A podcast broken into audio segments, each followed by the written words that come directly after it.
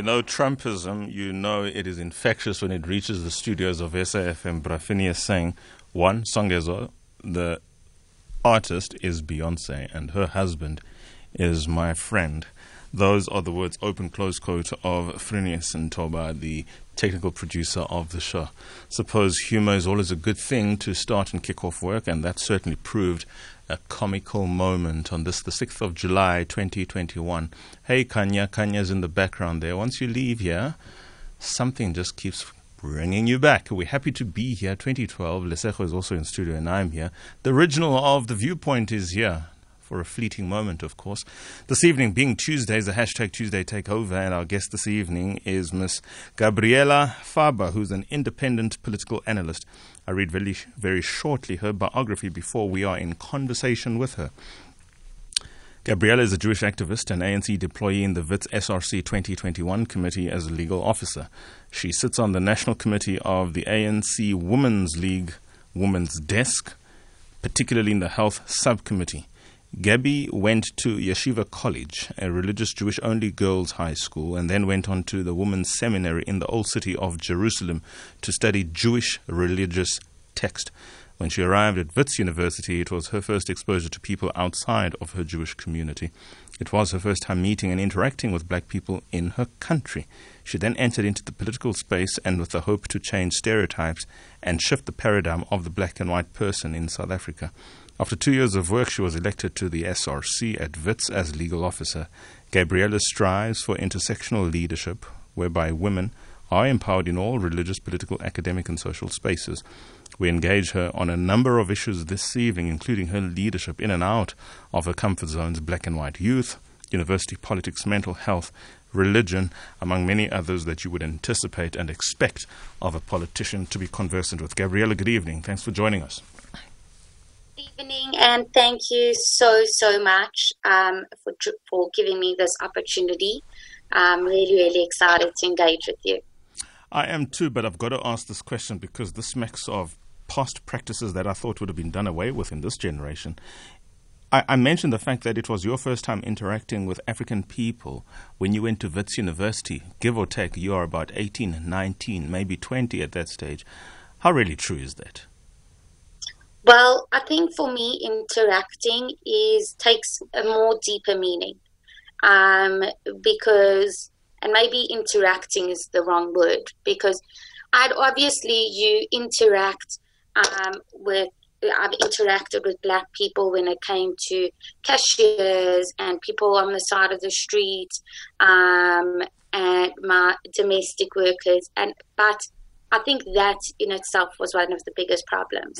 that I never had a conversation with a black person for longer than five minutes and a personal conversation, um, besides with my domestic workers. And for me, I think that is the most crazy, crazy thing living in a democracy post apartheid 27 years later that that's is a situation of, of most people and I can say openly that that's the situation of many people, many of my friends, um, many white people, and I think even um, I've spoken to to my black friends that we would go around and you just everyone stepping on feels like we like have to walk around on eggshells.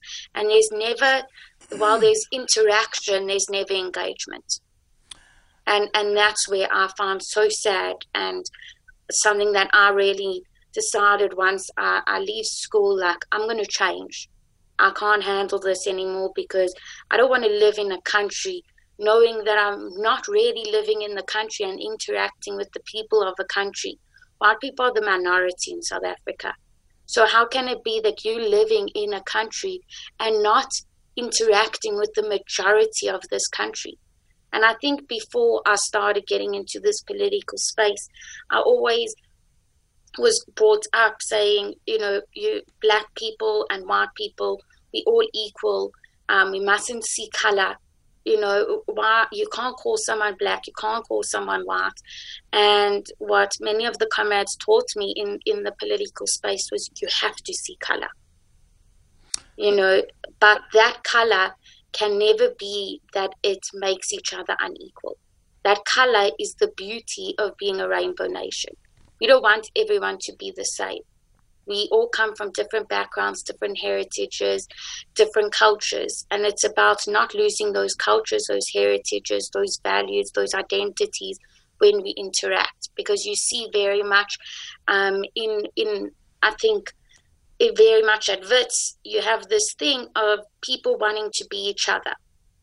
So maybe it could be to an extent of a, a white person wanting to be more so-called in a social in a social way more more black, and a black person wanting to be more white. And it's about us not losing that. Rather saying, This is who I am. I'm Gabriella Farber. I came from very secluded, um, naive backgrounds and, and growing up. But I'm here now and I want to change. I want to interact. And please, will you let me do that? And that's been the beauty of the experience of my life in the past three years that people have accepted me for who I am and taught me things that I would have never known if I just continued with the trajectory that my life was going. To what would you attribute that cocooned environment that has come to characterize the better part of your life until the epiphanies that you experienced, especially when you enrolled at Wits University? Is it home? Is it the culture to which you subscribe and or religion? Or is it just the common case, which I would imagine is the common case for many in that regard, then white South African or the minority parts or the minority communities of South Africa to just be indifferent to certain things which for so long as they don't affect them a particular way, so then they move on with life. I'll tell you why I even asked this question two decades ago in my high school, my then deputy headmaster told me that the first time he had encountered, if you like, what was actually going on in this country is when he was in the United Kingdom, and it so happened to coincide with June 76 when he saw for the first time what was actually happening in the country, and he got a, an exposure, if you will, to the political reality of the majority of the people. I didn't want to believe that. In fact, I didn't believe it. And to the extent that I did believe it, I just thought it was tragic. Tragic on his part for one to be as ignorant as one could have been under those circumstances. Or could it really be a function of the society that allows one to live such a parallel life to the life of the majority of the country, who then constitute the country, more particularly when the dynamics between the minority and the majority are so skewed as they continue to be to this day, how would you then reconcile what had come to characterize the first 18 years of your life, being not exposed to the country? I think it's very much, um, you know, other the othering of where you know, a white person defines a black person and a black person defines a white person. And it's always the other. And I think there's a lot of fear, there's a lot of stereotypes, and there's a lot of misconceptions about people. Um, and as soon as, and the only way that I've seen that, you, you know, it, it is there's it's it's definitely an environment and a culture of South Africa because it, it's so much seen I feel like sometimes I think my life's Hannah Montana. You know, I have uh, my all my black friends and politics and that in life, and then all my white friends and that laugh, And for me, it's so sad to see that it's so hard to fuse them together because no one wants to acknowledge these hard questions and these hard hard things that we need to accept, accept and look into ourselves. That apartheid is continuing. Apartheid did not end 27 years ago. We are currently, we might not have the laws and the legislation of the apartheid rule, but socially, there is separation between black and white people. There is inequalities between black and white people. Black people face violence into this country, and no one wants to accept that because we always want to be this rainbow nation, this beautiful Nelson Mandela children to the country about reconciliation. How many people in this country have even reconciled with one another? If we can even mention one, it would be a great success. But no one wants to admit those truths. No one wants to have those hard conversations. Until for me, I got fed up. And I kind of had a, a, a feeling because I'd spent two years in Israel. I said, either I'm going to continue living here, um, or go to Israel and go and immigrate. And if I'm going to live here, I want to live here properly. I don't want to live in this picket fence behind big walls and barbed wires and not engage and not be in touch with our country. Because then what? I'm not living here. I'm just placed here. Interesting. I do want to engage this because I do have one or two questions, but I'm sure the listeners at home would want to engage. Johannesburg, 714 2006. Gabriella Farber, independent political analyst, a member of the University of the Witwatersrand SRC, particularly legal officer there. She speaks of her Damascus moment, and I'm about to engage her very deeply on that. But of course, feel free to interrupt me by either calling us on the line that I've just given you, and you know the rules in that regard, or drop us a WhatsApp voice note 0614 104 107. Gabby, let's talk about this Damascus moment. It obviously coincided with your going to Israel, Jerusalem in particular. What was it about that trip, being out of the South African environment and context altogether, that made you almost come to the either or situation? Either stay here and never return to South Africa, if I understand what you've just said correctly, or you go back, as it were, and live properly are your words as opposed to being placed there. What specifically proved to be the turning point? And I ask this in context, perhaps I should ask two questions in one of these reports and the national question that is now facing Israel stroke Palestine and it attracting the term apartheid Israel. Talk to us about these experiences and these terms that I've referred to, which perhaps might embody better your experience and, if you will, open close quote, your homecoming. I think um, for me, it was I lived in the old city um, and I studied religious text uh, for the whole day. And um, for me, I never really did about, you know, often being in the political space, I get asked about politics about Israel. Israel never, for me, really was something political. It was my religious homeland. Just you know, like how Christians followed the land and their natural land. Um, and I kind of saw when I went there, it would often be that people, uh, you know, these um, as in a, actually very much an American and in the institution, people come all over the world to study religious text and people would always be like, why don't you, why would you live in South Africa? You guys, you live behind barbed wire. They can't believe that we don't walk on our, like, I can't walk around in my own country. I don't walk to the streets. Um, you know, if I walk, it's with a, it, there has to be security. Um, I, in my neighborhood, there's security at every corner. I personally have been, um, that my house has been invaded with guns to my our heads. And people in Israel were like, why would you live there where you can easily come to Israel? And I didn't really know. I couldn't really answer the question. And then I came to WITS. Um, and I remember being there at, it was the first, my first day and my first lecture. And the ANC came and they started protesting.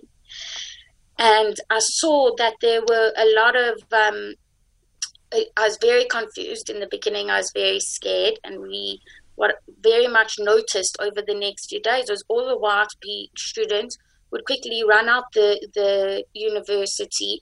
And then eventually what would happen is it became like so normal. You just, as the white kids, you take your books, you get up and you pretend that nothing's going on. And then I asked the people protesting, what actually are you protesting for and about? And they said, um, free tertiary education. Um, and I decided to get involved in this cause. And this was, I guess, my Damascus moment where I realized I am from going from Israel, where I learned my Jewish beliefs. We are children of God, and we have a mission um, as God's children to fix the the brokenness in the world. And South Africa is, in my play, in my opinion, shattered. And I don't want to be that other white person who just walks past something that's happening. You know, when we look at the apartheid, anti-apartheid, and all those white people who who participated, you know, I, when my children ask me, "What did you do to change this country?" I want to be able to answer them and not say that I wrote a Facebook tweet, Black Lives Matter, that I gave money or to a beggar on the side of the road.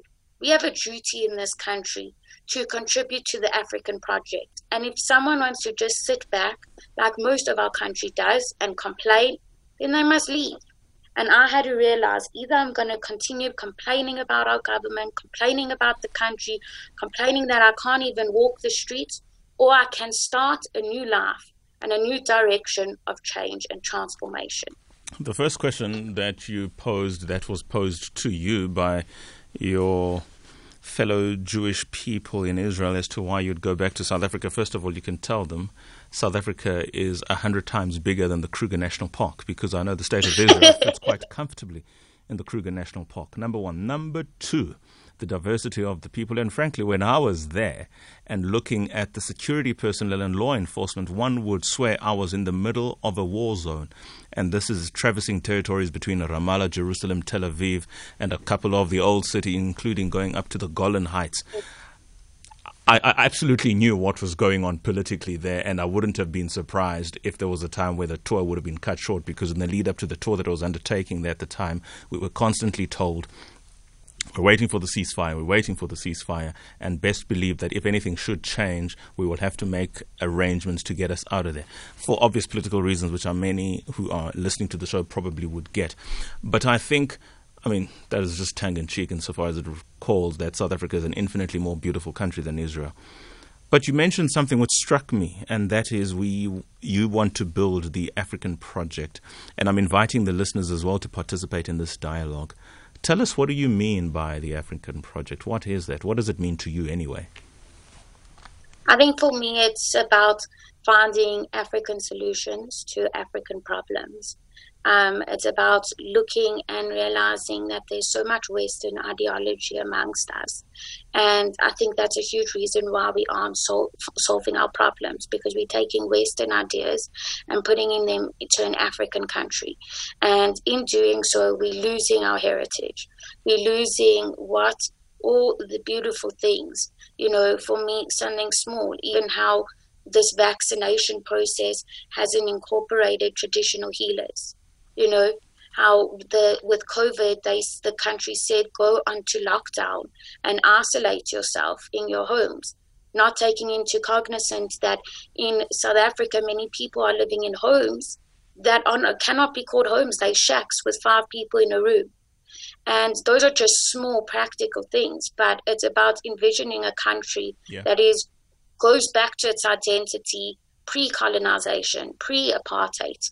And we redeclare ourselves as not just something airy fairy and not just something about reconciliation, but an African country where people are proud of who they are, proud about who they want to be. Even something small for me, how at university, a lot of my friends can't wear their traditional clothes because they would be told that you are nude.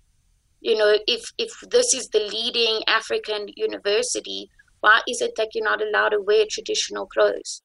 Why is it when we study that there's not enough importance on on Africa and African studies?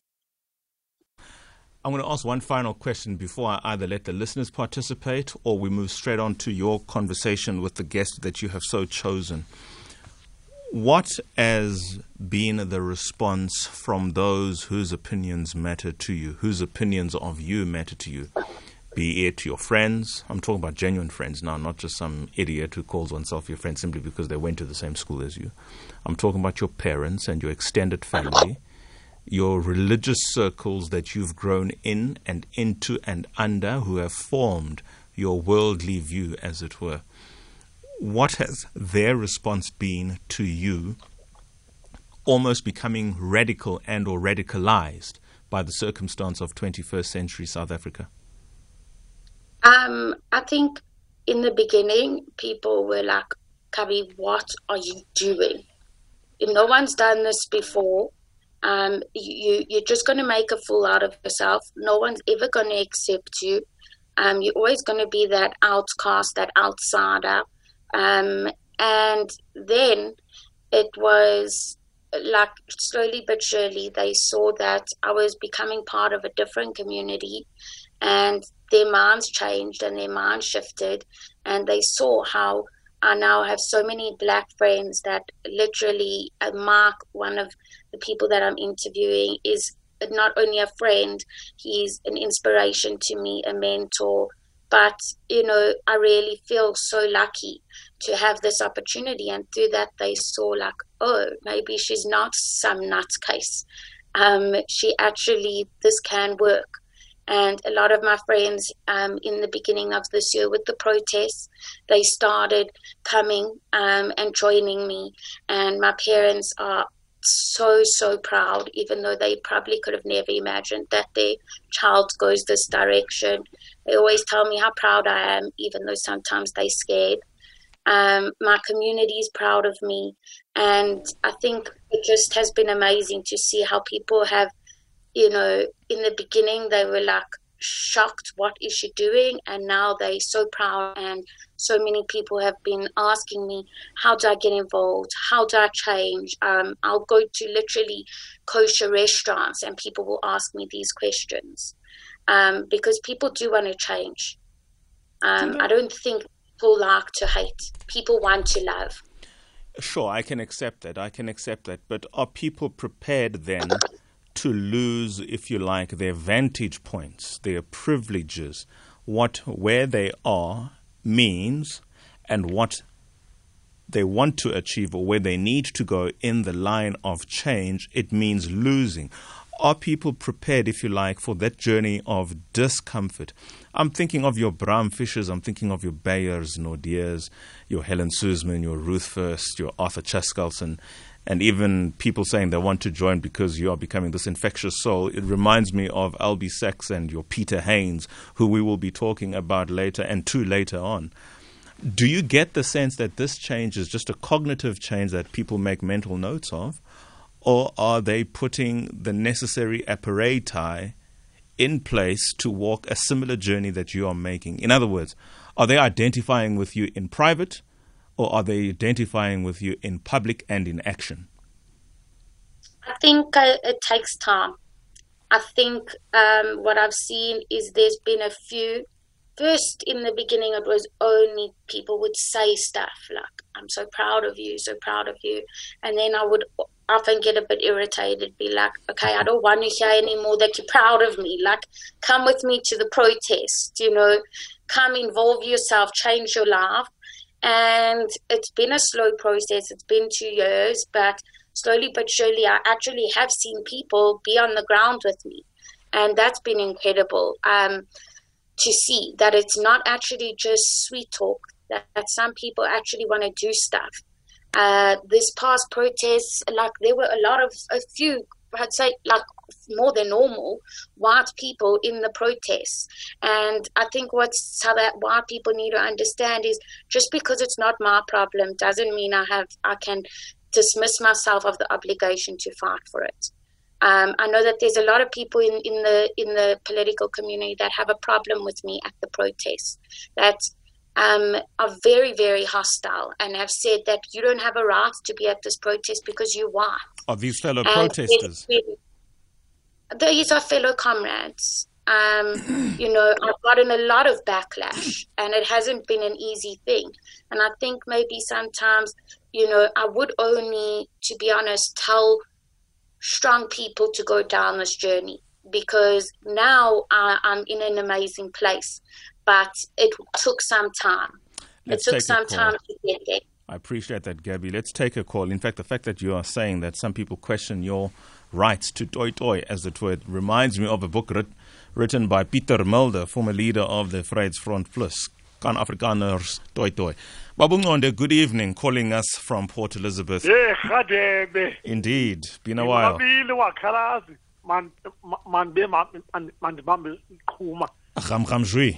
Right. Um, to your guest, I wanted to comment on this issue of mine. For South Africa to succeed, I just see two values, if I can call them, rule of law and meritocracy. That's all. Now, also, what does she think about the scenario? Assuming that at least half of the whites in this country were to share the same values as she does, right? With all the trappings of fear, of being ridiculed, I suppose, depending what which era she was in, she would have been called a kafir sissy and so forth. Critical mass. Will does she think this can be a game changer in South Africa? If a critical mass of her own self, in other words, I expect half of the whites to be to have the, the same values that she does. Doesn't she think that we would achieve a great deal, a big changer for our 27 years of democracy in about 20 years, 30 years' time, we should have been far if most whites can be part and parcel of the discourse. Asongezo, Thank you very much. Thank you so much, Babu Ngonde. I think I'm going to leave it there from interaction from outside. Of course, the conversation can be picked up in the next segment. Perhaps, Gabby, you want to respond to that before we take an ad break, and then we let you take over? I think that is the, the thing that we need to go forward is people need to either decide, make the decision, either I'm staying here because I want to help and I want to change, and not because I want my big house and domestic work and all my privileges, or they must leave. Um, and I think it, it it's going to have to be, you know, now is going to be the time, the determining factor of is this country going to survive or not. And in order to survive, we need engagement, we need dialogue, we need to bring back go sit at the table and have hard conversations. And understand that in those hard conversations there are going to be things that we're going to lose. You know i often lost my dignity in how people treated me and how people screamed at me at protests. Um, you know I, I even got suspended this year and that's something so small the suspension but the attacks that i had on my as a person you know with regards to being white with regards to being privileged, with regards to being a Jew. I've never been treated like that in my entire life. But I believed in the cause that I was fighting for, and I was willing to put my dignity aside for the greater collective. And I pushed through. And I know that there will be more attacks in the in the future, I'm so privileged and grateful to God and grateful for the comrades that stood by me and that welcomed me into this space. But it is hard, and people must not think that black people and white people are just going to be able to coexist like this when we all know that there's so much in our minds, in our hearts, that is not being said and is not being done. So, my hope for this country is that we go on to the next 27 years and we start realizing that something needs to change and it's not just a constitution. Wise words from the young Miss Gabby Farber, Jewish activist and ANC deployee at the WITS SRC 2021 as a legal officer. She's on a journey to first self discovery, but more than that, she's on a journey of working within and building the African project. After this ad break, Gabby will immediately take over as she engages the guest of her choice in matters well, stay tuned and you'll hear all about it after this. Songezo Mapete on SAFM. Um, we are back SAFM on um, Tuesday tonight with me being Gabriella Nechama Farber, a South African Jewish activist, an ANC deployee in the SRC um, at Wits University. And today I am going to be participating in Tuesday's takeover for South African FM. And I am going to be inter- interviewing one of my great, great friends, mentors, colleagues, um, and a, a, person who really inspires me and has gotten me through so many difficult times in my life. Um, and a person who I really think that if we had more people like him mm-hmm. in this world, the world would be better and South African would be better. And this is Mark Mpanya, a youth minister, activist, writer, poet, mentor, feminist ally, and proponent of Pan Africanism.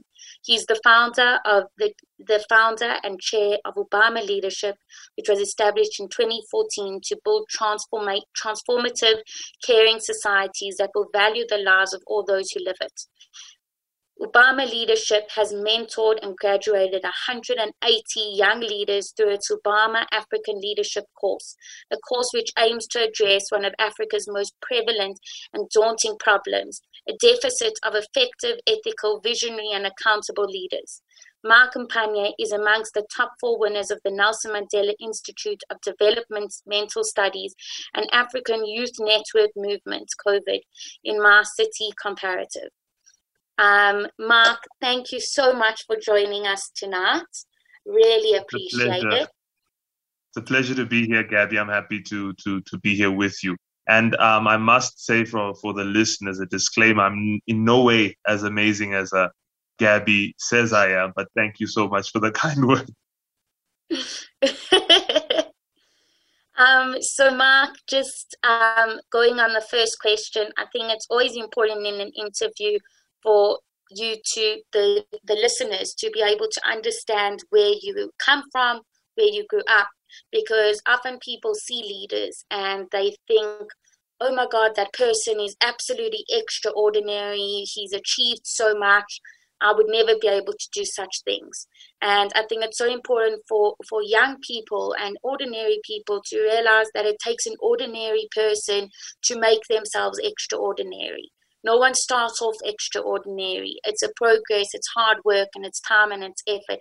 And that's something that you have done. So please bring to our listeners where you come from, what you've done, a little bit of background about who you are.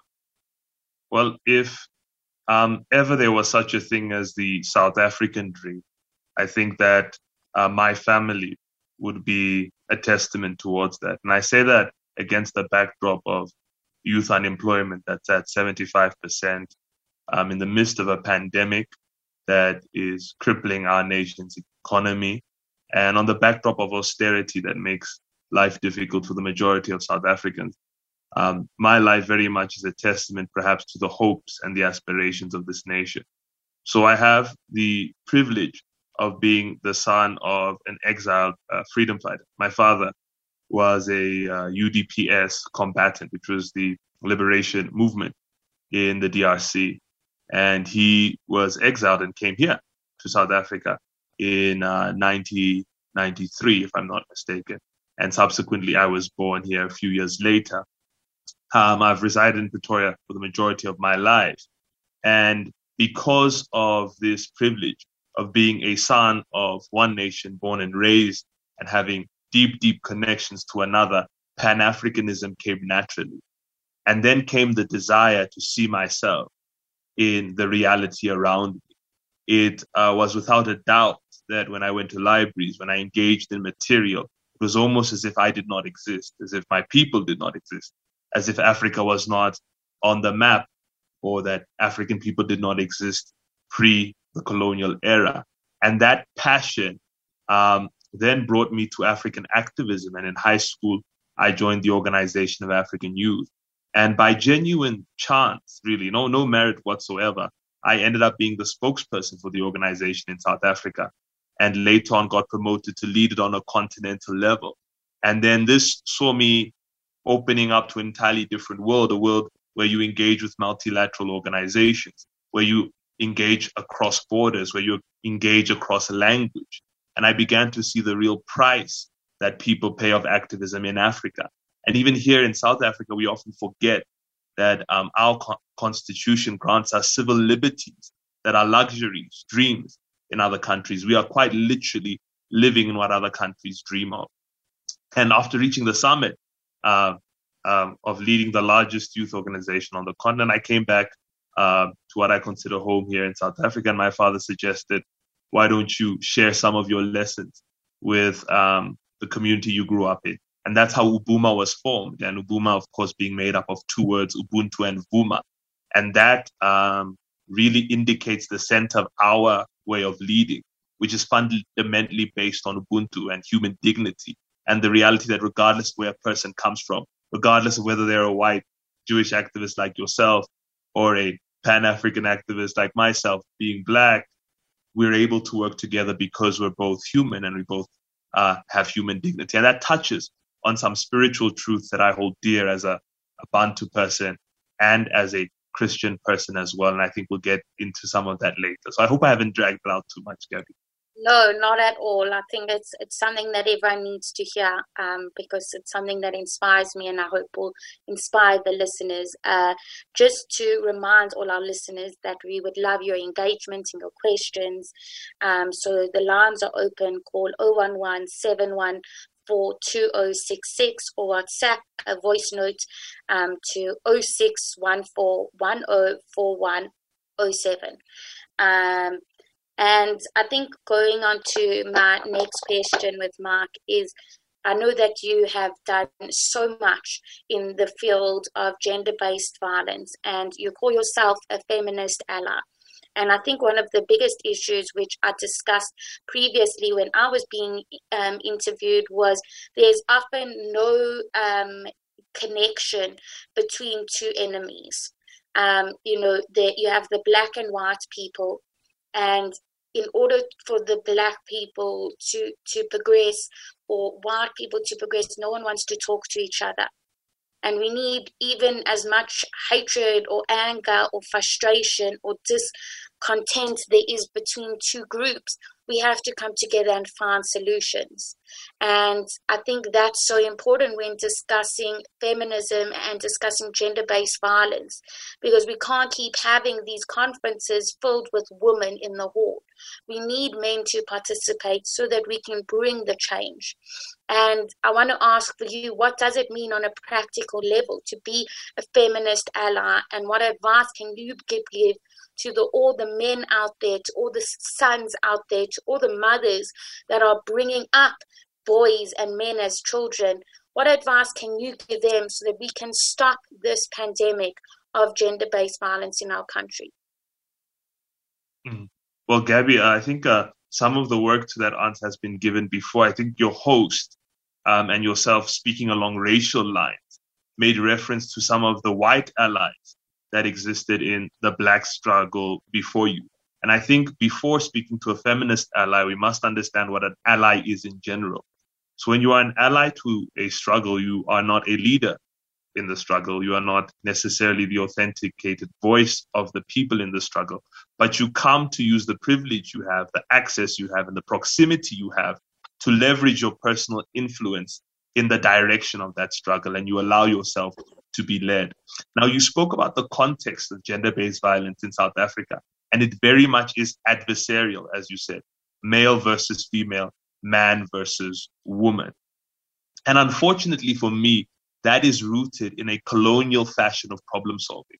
As a matter of fact, and you would be familiar with this as we've discussed this, when you look at customary law in the Bantu context, even in the cases of crimes, we try to administer justice in order to keep the community together.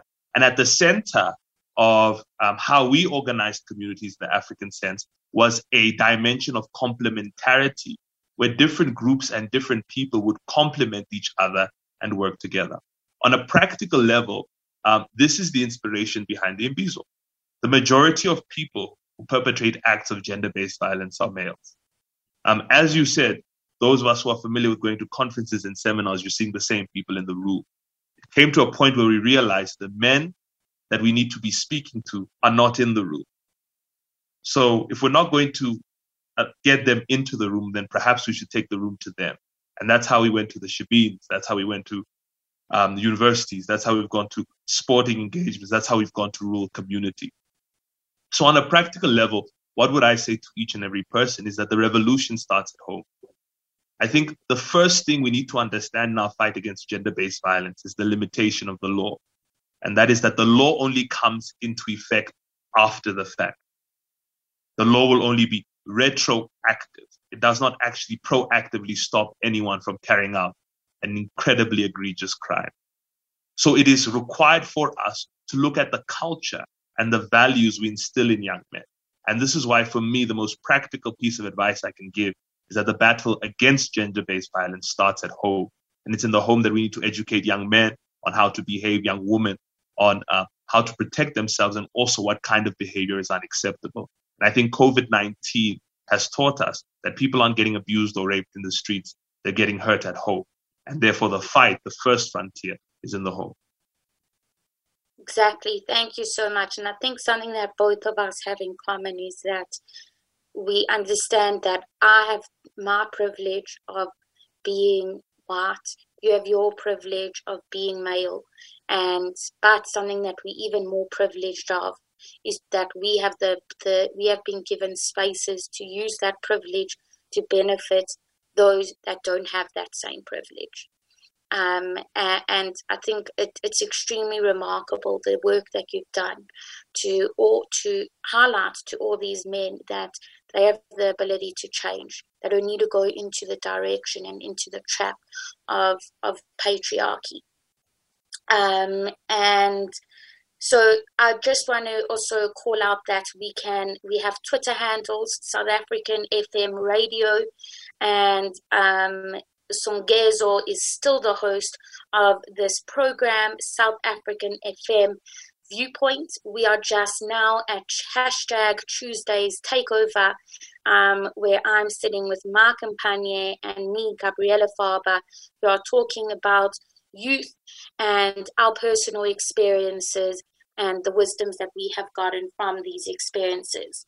Uh, my other question is I know that you have dealt a lot with mental health, um, and this is something that is really plaguing our, our youth. And it's getting worse and worse. And there are a lot of stigmas against this and I think a way that, you know, speaking about in, in my previous interview about um, the African projects, there has been often problems that we also need the traditional healers to come into the perspective of mental health. Um, because our country is not going to accept just taking you know, the next psychiatric pill and going into hospitals and going to see a therapist. We need joint efforts um, when it comes to mental health of training families, homes, traditional healers and training the doctors to make sure that they realize they live in a South African context. Mark, what has your experience been with youth struggles um, when it comes to mental health?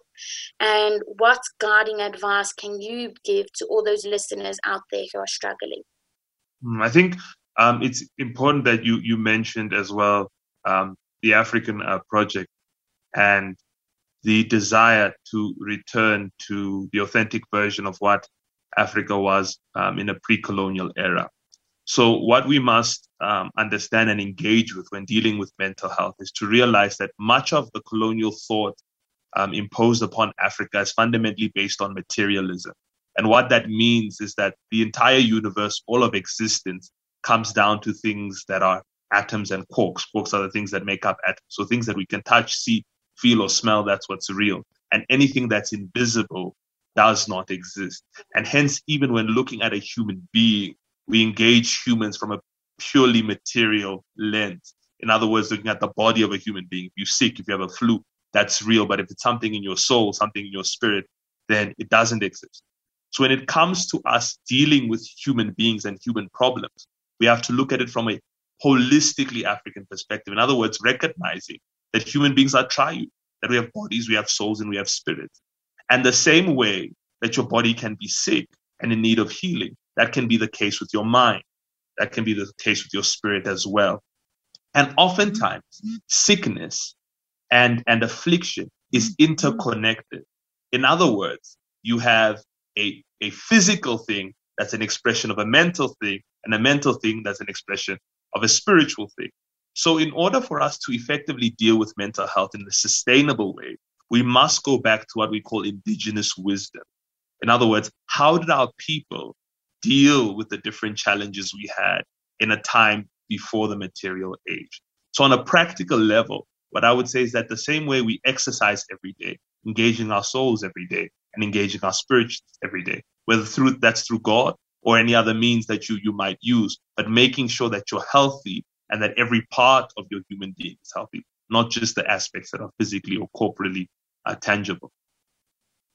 Um, thank you so much, Mark. We actually have a voice note which has just come in. Um, SAFM, if you could please kindly play that voice note for us.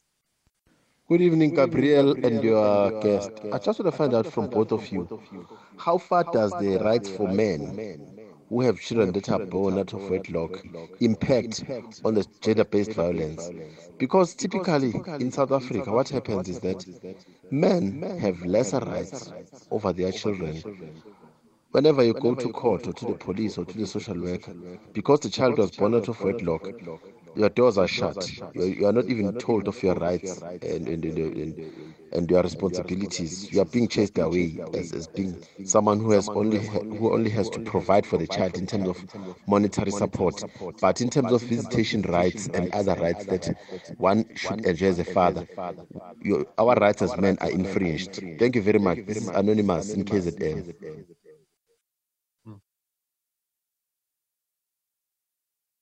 Uh, Gabby, I think that the question from Anonymous is incredibly relevant. For those who didn't gauge his question, he was saying that there is a sentiment, or at least a lived experience from certain men who have children born out of wedlock, that um, they do not enjoy the same rights as, as fathers who have children in marriage, and that this also affects uh, gender based violence. So I think what is clear and what is beyond debate is that fatherlessness in our country affects many things gender based violence included. Historically, we must appreciate that the rates of fatherlessness in South Africa are very different from other African countries, particularly because apartheid intentionally sought to break down the back, black nuclear family.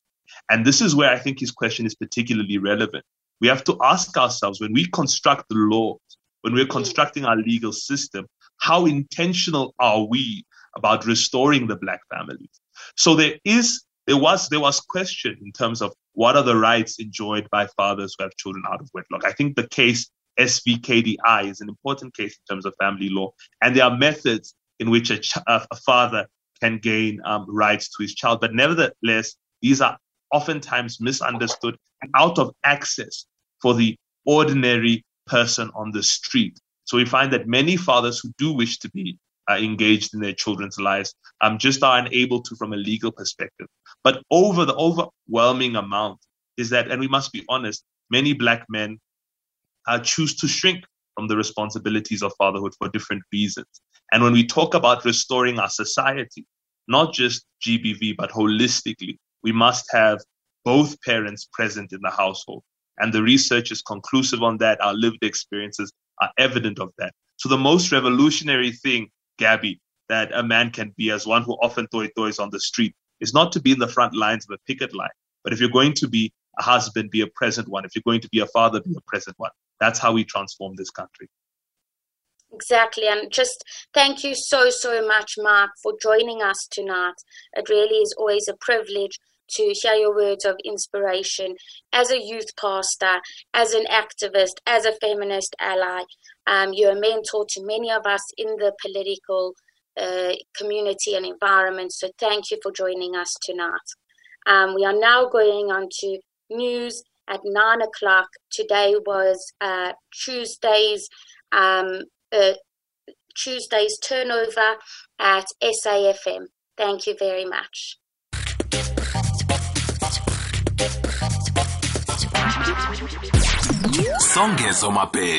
On The Viewpoint. We are back. We are live. It is The Viewpoint on South African FM, as Gabby does say.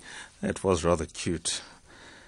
The Tuesday takeover has come, it has gone. We're now finalizing the conversation with Gabby before we move on to the next guest, Peter Hain, who in about five or so minutes from now we will be talking to. There are a couple of questions that were directed for your attention there, Gabby. Perhaps what I should do is just read all of these, and perhaps you might just make a note and reply to all of them, ideally at once. First one, oh. good evening, Butsongezo. I absolutely agree with Gabriella. It is is it possible, Gabriella, to end, to abolish this term rainbow nation because it's not real?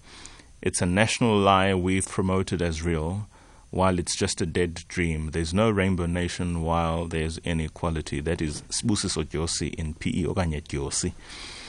Second one.